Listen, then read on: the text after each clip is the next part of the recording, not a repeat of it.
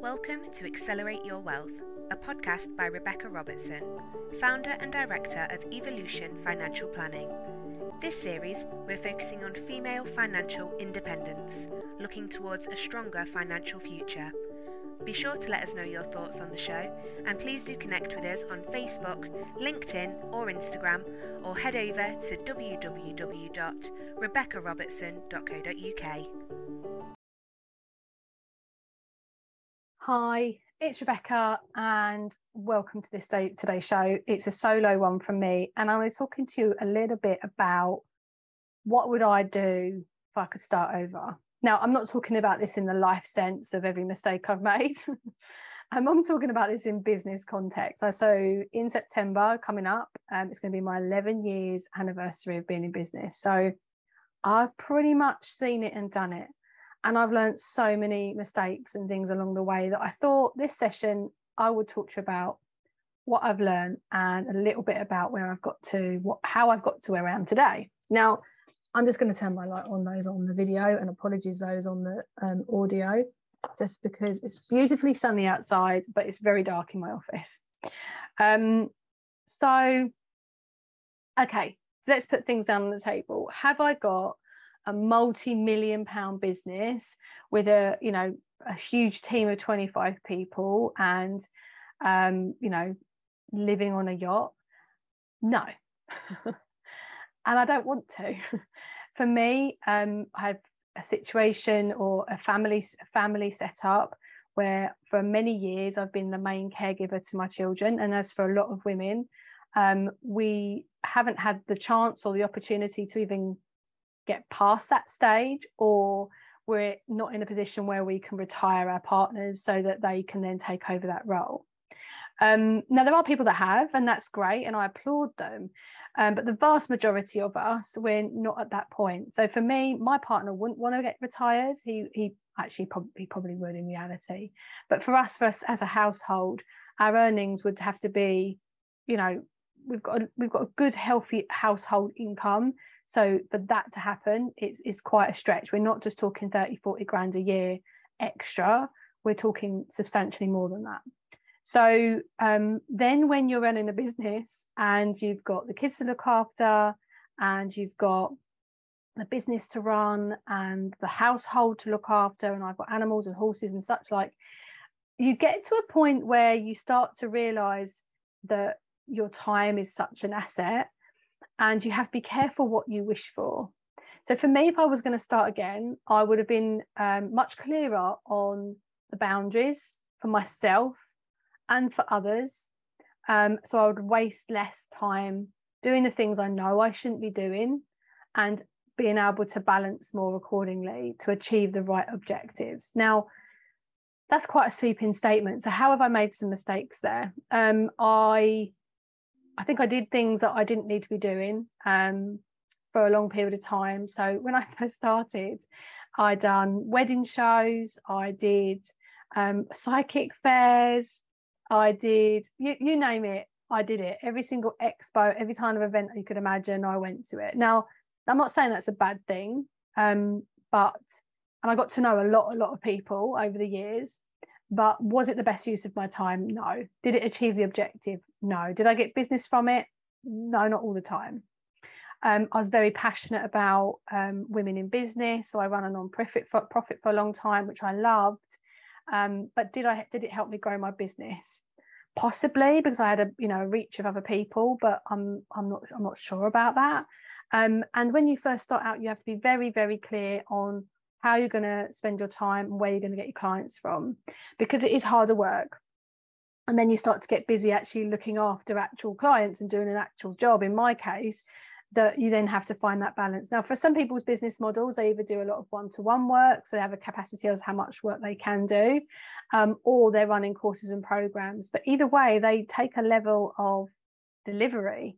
Um, if you have products, you still got to distribute those products, you still got to market those products. So it does depend on the kind of businesses, obviously, that people run.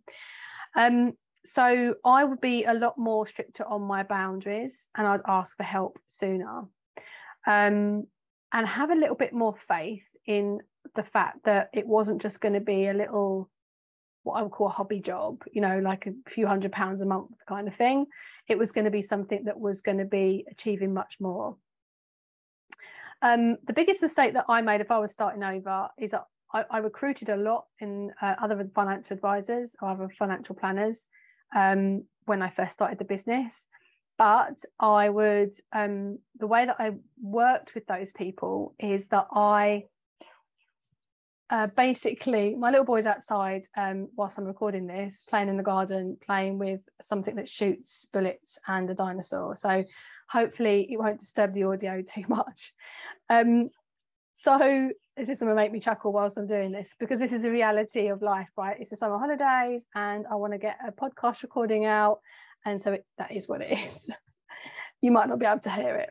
Um, so when I was taking on those people, I was so wanting for it to be successful for them and so wanting to deliver a service to them but I actually didn't put my boundaries or the business boundaries in place. It wasn't about my objectives or the business objectives first. It was about other people. So um, my question is, is are you are you doing that at the moment? Um, how are you how are you doing that potentially even in the companies that you work for? How could you stop that from happening going forward? What adjustments do you need to make? What conversations do you need to have?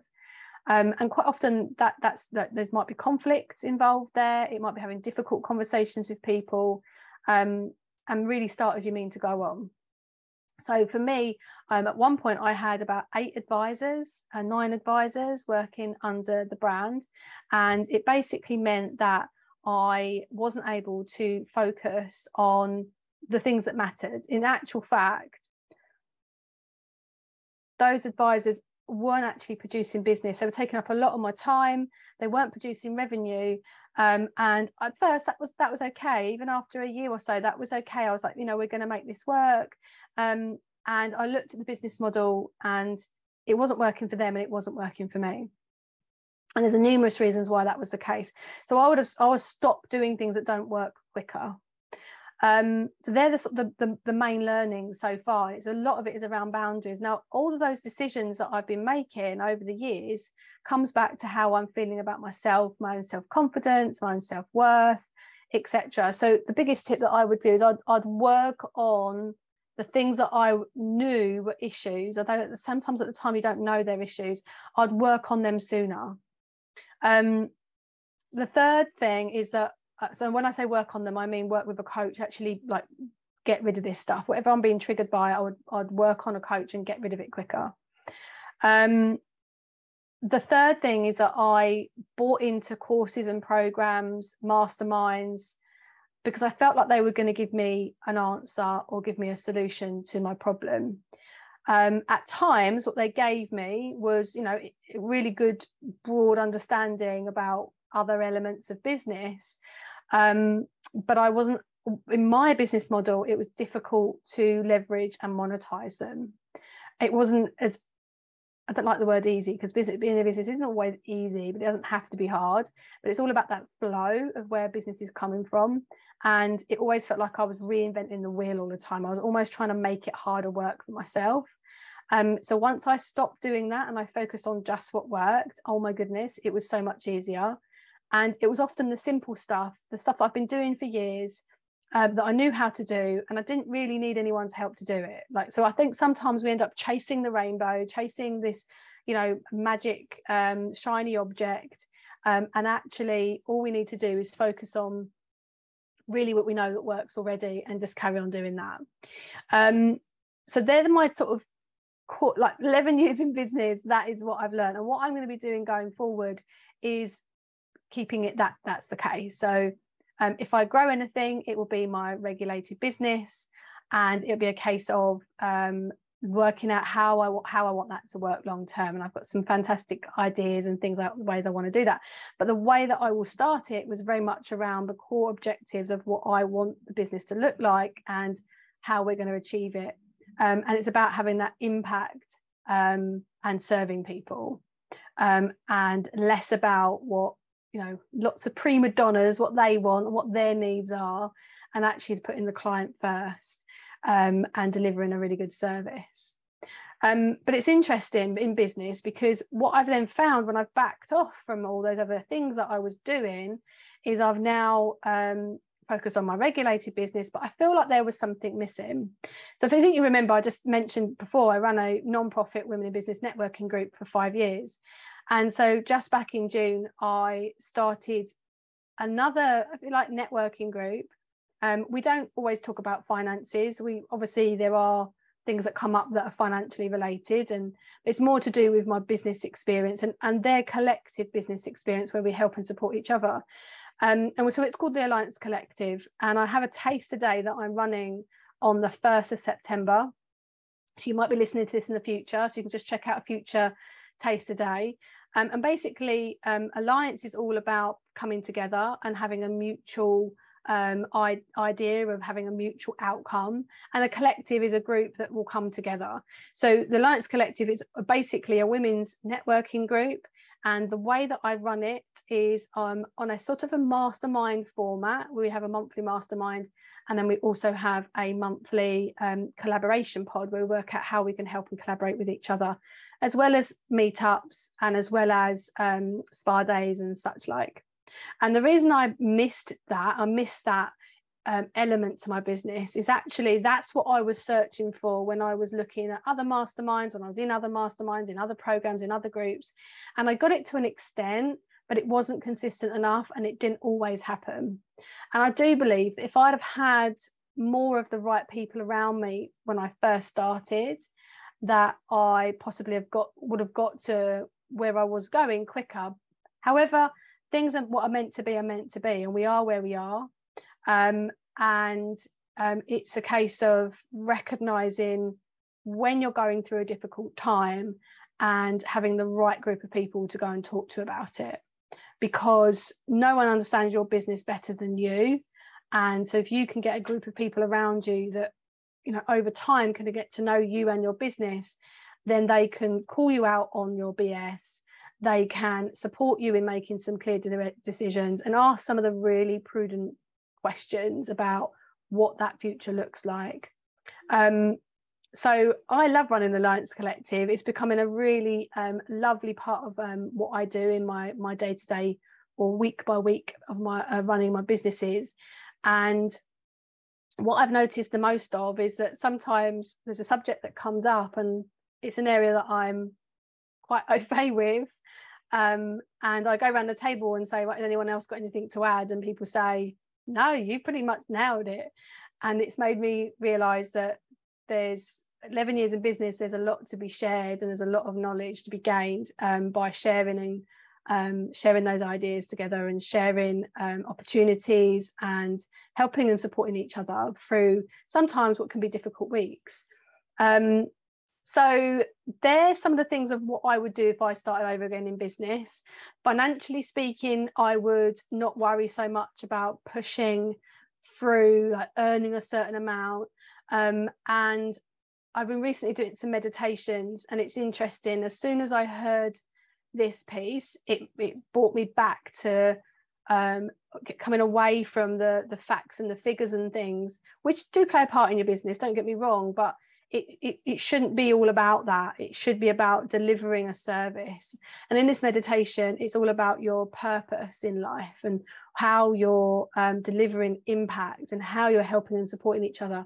And I feel like if you have that at the core of your business, as, as of all your decisions, um, then the rest will just fall into place. And so my questions are to you is what conversations do you need to have with people? What boundaries do you need to set?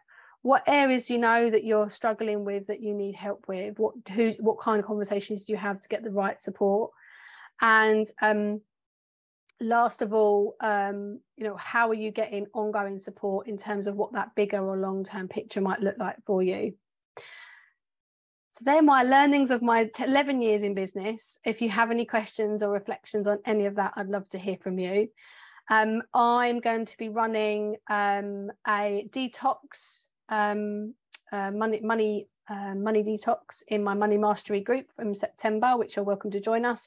And as I mentioned just a moment ago, I'll be running on the 1st of September a taster day to the Alliance Collective. So if you're in business and you want to come and see what that all looks and feels like, then check out the show notes below and you can come and register. And I would love to see you there um, and show you how I do things um, within the, the group.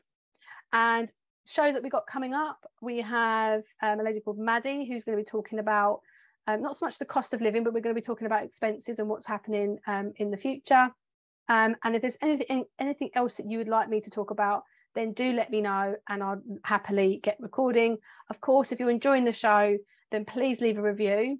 Um, I really do appreciate it. And those that email us on rebecca at rebeccarobertson.co.uk, sharing the screenshot of your review, um, you will enter yourself into a monthly draw to win a copy of my book and my wealth planner, which is available on Amazon.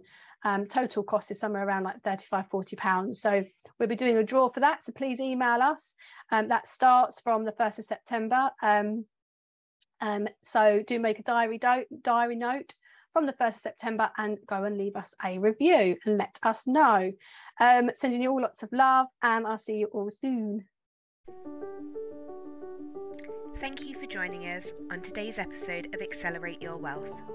For further help or to connect with Rebecca directly, please head over to the website www.rebeccarobertson.co.uk, where you can find further information on our planner, book, and how to further maximise your wealth. For any regulated advice, please do head over to www.evolutionfinancialplanning.co.uk.